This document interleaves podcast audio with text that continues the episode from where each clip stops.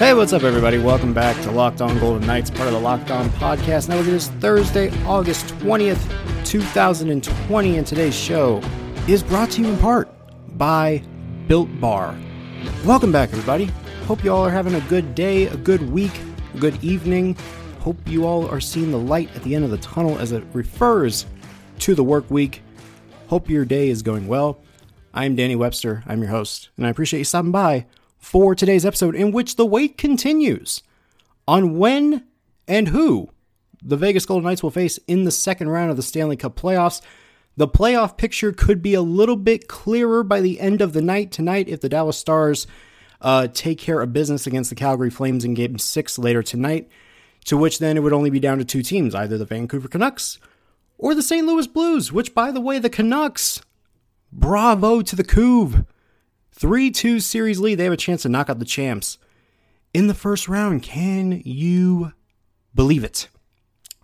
I mean, I sort of can. I picked Vancouver in seven, but that is not the point. The point of the matter is, it is still undecided and undetermined when the Golden Knights will play game one of the second round and who they will play. That, again, many options between now and then. We'll have to wait and see how the games unfold uh, tonight and tomorrow, but alas, the Golden Knights have earned themselves a pretty decent break. To which I was thinking the other day, or actually, I was thinking earlier today, it's a very good thing this podcast was not around in year one. Because I don't think I could have gone eight days with trying to fill in content for what we would do on this show. Because remember in year one, Vegas swept LA, but they already knew who they were playing in the second round because it was going to be San Jose.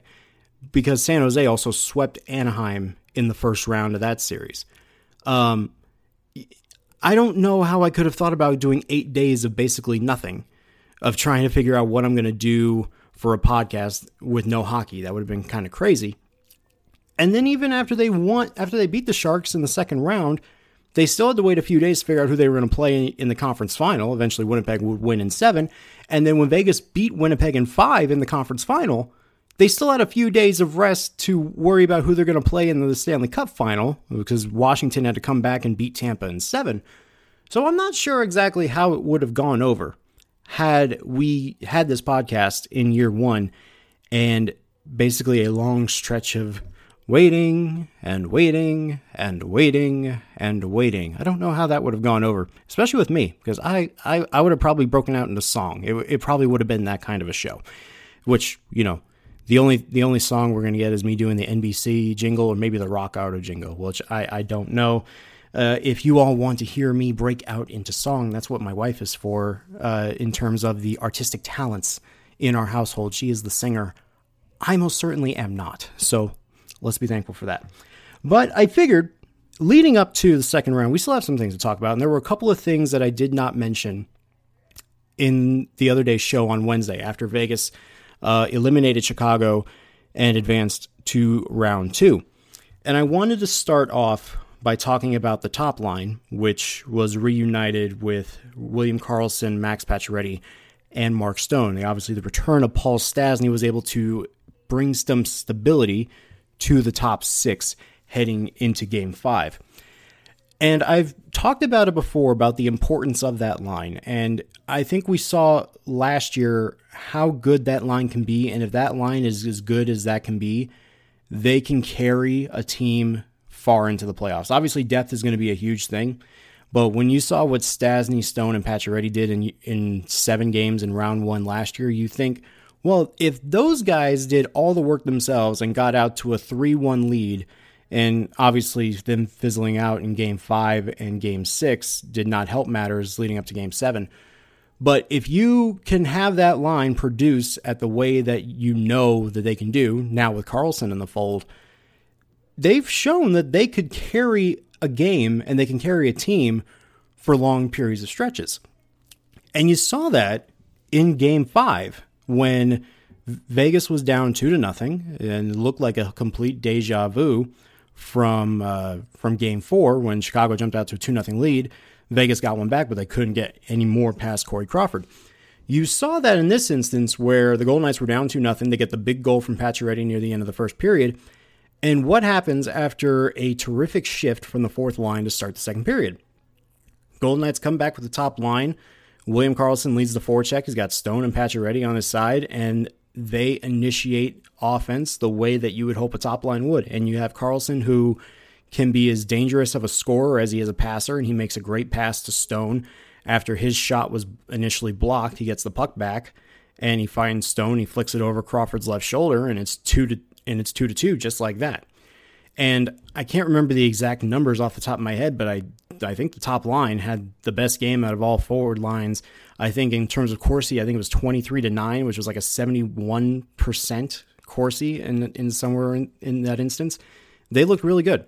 And they were looking good before the pause. And if that line can continue to generate offense and continue to control the pace of the game, you're not going to find many defenses, no matter how good the team is, that can stop that line because you have a hockey IQ all across the board. You already know we already know how good Karlsson is as in terms of a distributor. We know how lethal he can be when he's got the puck on his stick and he's trying to shoot. We know what he can do.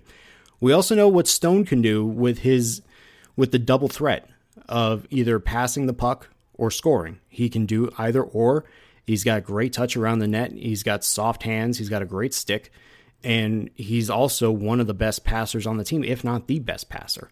And then, of course, you have Pacioretty, which if he he said himself after Game Five, it's the best he's ever felt uh, in the bubble. Which I mean, that that's clearly a good thing because you want him to be at his best after having close to three weeks, almost a month off. Which, good God, that seems like forever. But when you got a healthy Pacioretty sitting in the left circle, uh, that's going to do wonders for this team. That's going to do wonders for this team if Karlsson can set up Pacioretty on the one timer, if Stone can find Pacioretty, it it comes down to if that line can stay healthy. And I know we're talking in relative terms here because Pacioretty did not miss any time literally until the playoffs. He had played an entire season up until the pause. So it's not like we're talking about health. Stone, we're we're kind of on the same breath. He was he didn't miss any time until the last few games before the pause. And Karlsson had been the Iron Man on this team for the better part of two years, literally until Gerard Gallant got fired or the the days leading up to it. Uh, William Karlsson was battling a finger injury, and he really couldn't do anything with it. And he missed, I think, the first. God, how many games was that? I think it was like six or seven games after DeBoer took over that Karlsson missed, and he had to get acclimated to a new system. So you take all that into consideration and you watch this line perform the way they did against Game 5, and again, they're going to run into some stiff competition. No matter who they place in round two, they're either going to face a scrappy Calgary team, they're going to face a young, hungry Vancouver team, or they're going to face the defending Stanley Cup champions. There is going to be there's going to be a tough matchup in any out of any of those three teams. There, there's no question about that. But if they can produce that opens the door for everything. And I think that's why it was so important for Stastny, Stone, and Pacioretty to be as good as they were last year, because I think it opened the door for everyone else. It definitely took the pressure off Karlsson, Marchessault, and Smith. I, I absolutely 100% think that those guys took the whole load of pressure off of those three after how they carried uh, that team offensively to the Stanley Cup final in year one if that line of those three stars can generate enough offense to where it takes the load off everybody, while the third line is playing as good as it is, while the second line was contributing as well as it was through games one and two of that series, it's going to be it's going to be a very dynamic offense that rolls with the Golden Knights as we get deeper into the playoffs. And you know, we we talk about it before the depth is important. That's without question. The depth is 100% important. But if you can get three guys to play at the level that they can play at, especially as good as they are and as smart and as dangerous as they are, that's why a lot of people are picking the Golden Knights to go far. That's why a lot of people are picking the Golden Knights to get to the Stanley Cup final. That's why people are picking the Golden Knights to get to win the whole Stanley Cup. It's not just the goaltending, even though goaltending is probably the most crucial aspect of a playoff series. They're going to get that no matter who they put in net between Lehner and Fleury. Having that line generate offense the way they are, entirely different ballgame. And you saw a glimpse in game five of just how good that team can be. Another line that was really good on on uh, Tuesday in Game 5 was the fourth line, a modified fourth line that we have not seen in quite a long time, with Chandler Stephenson centering with William Carrier and Ryan Reaves. And I will give my thoughts on that line in just a little bit. But first, friends, need to tell you that Built Bar is back. Built Bar is back and it is better than ever, and it's also looking better than ever. A brand new look, brand new flavors, brand new feel with this energy protein bar that literally tastes like a candy bar, a chocolate bar, and now they have six new flavors. Yes, six new flavors caramel brownie, cookies and cream, cherry barcia. As a fan of puns, I love that one. Lemon almond cheesecake, carrot cake, and the one I am actually very excited to try apple almond crisp. That goes along with the 12 original flavors that they've had before, like raspberry, German chocolate, peanut butter, peanut butter brownie, orange, my favorite, double chocolate, which sounds dangerous, but that's why built bars are healthy. They're great for the health conscious person that helps you lose or maintain weight while indulging in a very delicious treat. And they are great if you are on a keto diet as well. They are fantastic for that as well. And if you would like to get involved with Built Bar so you can understand what I'm talking about, Built Bar has a great deal for you through their relaunch. First of all, if you make a purchase, you get a free cooler, which, given the current hot temperatures we're in, you need a cooler. It, it is important to keep your things cool. The other one, uh, if you go to builtbar.com and use the promo code locked on, you will get $10 off your next order. That's L O C K E D O N for $10 off your next order. I guarantee you guys you're going to love the way these bars taste. If you have not tried them yet, I highly, highly recommend do it. Go to builtbar.com, enter the promo code locked on to get $10 off your next order. That's builtbar, B U I L T bar.com. And friends, just as a gentle friendly reminder if you would like to follow the show on Twitter at Locked On VGK, you can do so. If you would like to follow me on Twitter, you can do that at Danny Webster21. Or if you want to send an email, lockedongolden at gmail.com is the place to do that. Just say hi, send in questions, do whatever you want.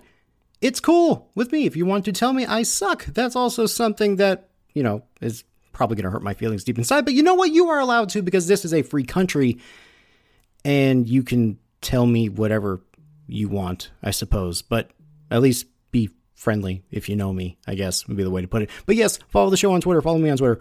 All that jazz is greatly appreciated. So I mentioned earlier the fourth line on game five, I thought was fantastic. And I think the biggest question that I had the minute Pacioretty came back for game one against Chicago, the biggest question I had was how would Pete DeBoer handle the bottom six? Because Going into camp, you had Nick Cousins on the left, Chandler Stephenson, and Alex Tuch, which, if we're going based off of pure skill and pure just understanding of what we've seen leading up to the pause, that line would have been perfect. That line would have generated so much offense and it would have been scary for other teams to face. But with Pacioretty out, DeBoer has had to make a few changes, and one of those changes was putting Nick Roy on the fourth line to the third line. And of course, as we discussed, over the last two, three games, I think the Golden Knights finally have a third line that sticks with Nick Cousins, Nick Roy, and Alex Tuch. The fourth line, with Tomas Nosek out. Now, keep in mind, going into camp, Nosek was uh, potentially going to be a healthy scratch. So, in a way, we are seeing what the lineup would have eventually looked like had the Golden Knights stayed healthy and gone through an entire training camp with no injuries we are seeing that develop. And the fourth line I thought was really interesting because Patrick Brown played admirably in games three and four, even scored in game three. He was fantastic when called upon. He did his job, and he is to be commended for it within the Golden Knights organization.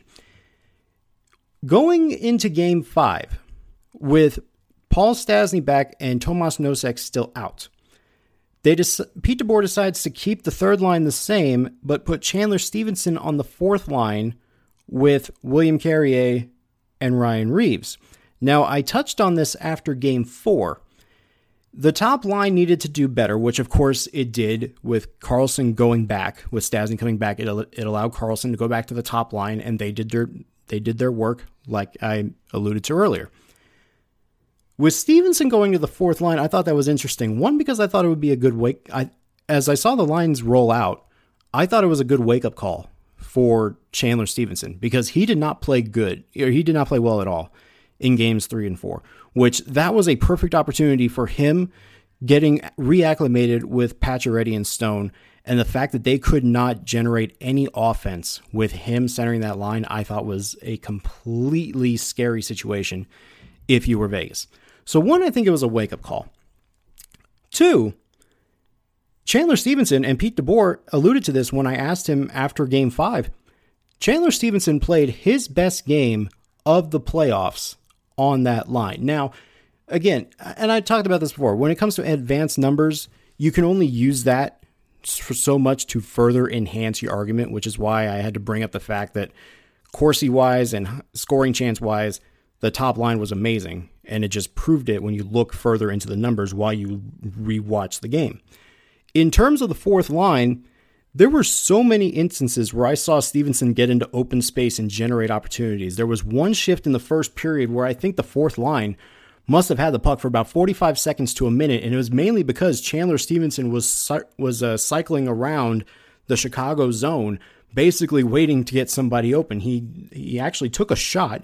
It was saved by Crawford. He gathered the rebound and he cycled it all the way back to the blue line and brought it back uh, up to uh, up near the net, which gave the fourth line another good opportunity, which eventually was blocked and it went the other way for Chicago. The other one was in the second period where William Carrier finds a cutting Stephenson, who we forget how fast Stephenson is, by the way. He gets all alone down the center of the ice and he tries to beat Crawford short side, but Crawford made a fantastic save on the breakaway that could have probably changed the complexion of that game even further had Vegas scored there. We we've talked a lot about the fourth line, and you know we know what Carrier and Reaves bring as far as the physicality. We know that they're among the league leaders in hits almost every year when they're together. We know that often offensively they're a very sneaky group, and we know about Carrier's forward checking and how well he can drive a play when he gets the puck. We know about his speed. And even Reaves has shown on many occasions to get involved offensively in a play. That is where I think the difference is with Chandler Stephenson because he's not physical, but he brings the speed and the playmaking that we know he can produce. And with the way that Pete DeBoer rolls out the fourth line for each game, when it's called upon every faceoff that starts a period, he goes with the fourth line. No disrespect to Tomas Nosek, and certainly no disrespect to Patrick Brown. But having Stephenson be essentially your quarterback on that line, I think makes a world of difference. Not only does it open up things for Reaves and Carrier, but it gives you a threat because we've seen how good Stephenson is, and we we immediately found out as soon as Vegas acquired Chandler Stephenson back in December, you can put him on any line and he can produce. Even in the regular season, when he was centering Stone and Pacioretty, he was terrific. And we didn't really get a chance to see most of, we didn't get really a chance to see that as much when DeBoer took over. That was basically a formula under Gerard Gallant that worked. But given the fact that Stephenson has speed, he's a good passer, he definitely is shown to be a very good finisher when he gets in close. You put all that together with those guys who just love crashing the net and love hitting people. If that is the way that DeBoer rolls that fourth line going forward, which I think he will, Chandler Stephenson could end up being a very important player.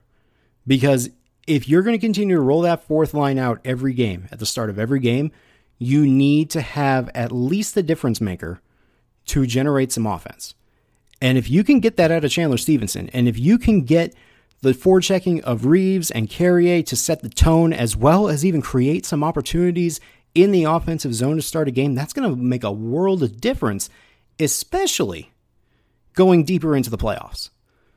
So I thought the to go with Stephenson in that regard was a great move by DeBoer. And even though the numbers didn't back it up, I think that they were I think they allowed like more shots, and I don't think they generated anything offensively when those three played together during the regular season.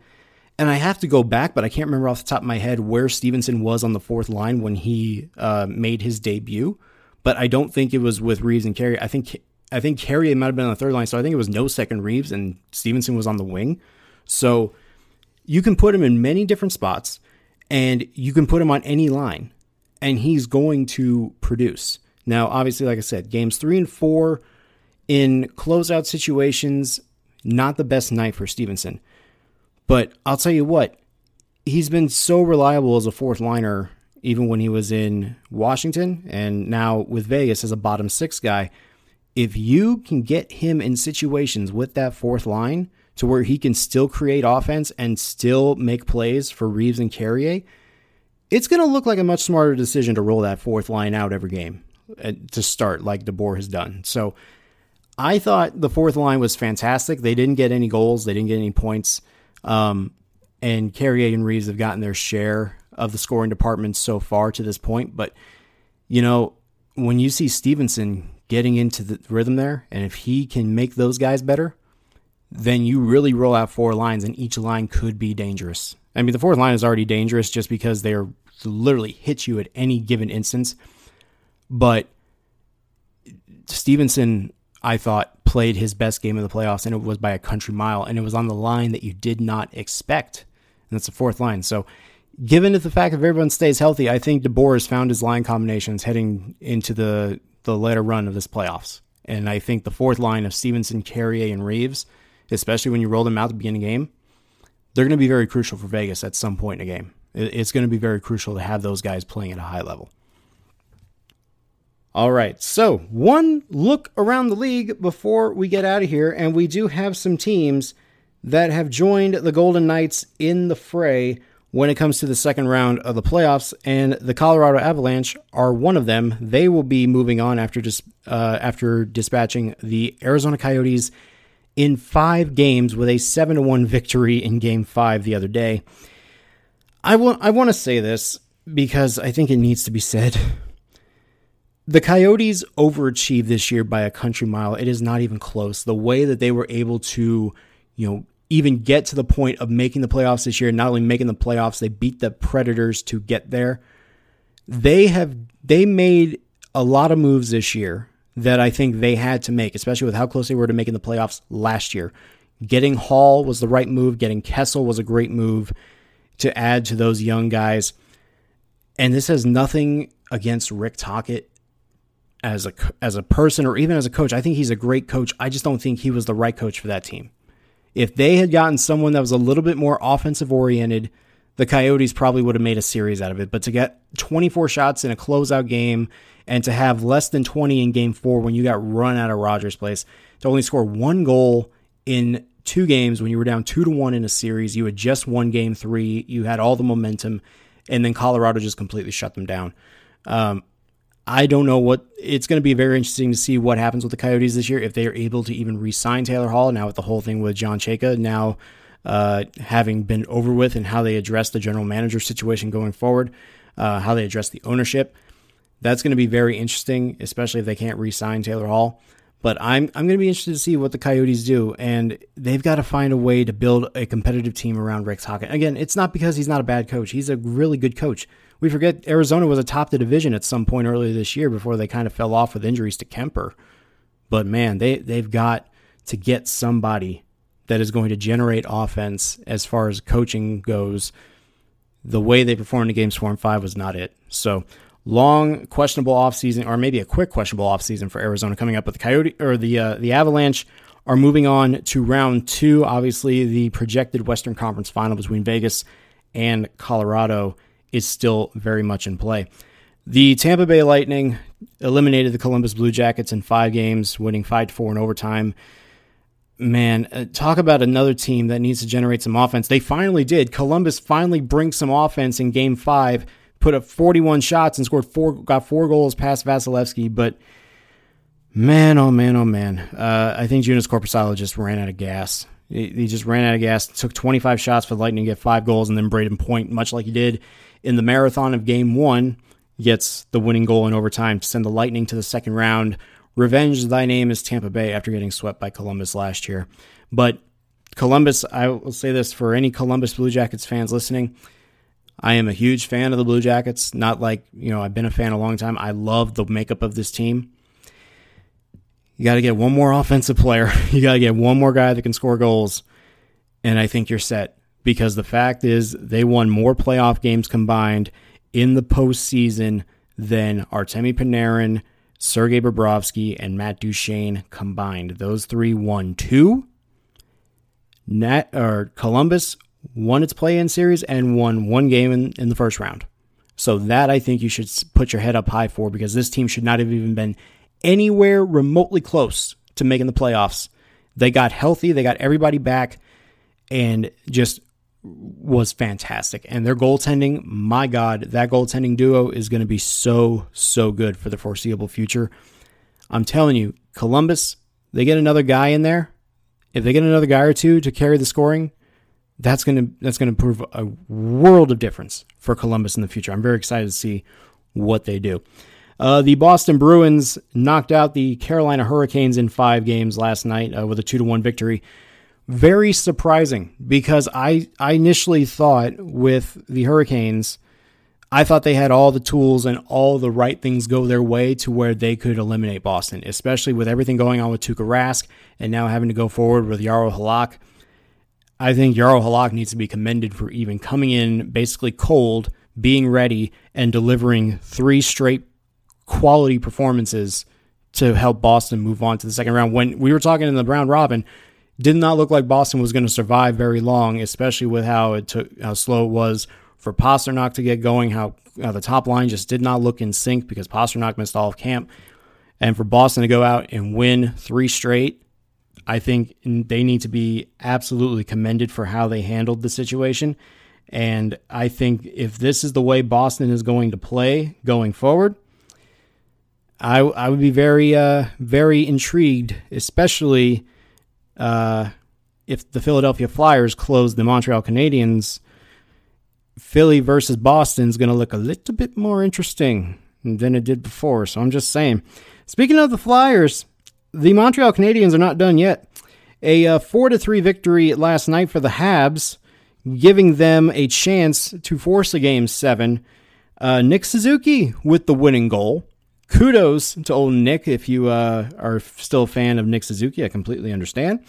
Uh, but the Habs will not go away quietly. Uh, that was a wild game last night, by the way. I, what was it, like four goals in the second period, five goals in the second period, and about 38 penalties. That was a very wild game last night, but the Habs survived. Brendan Gallagher has a broken jaw, though.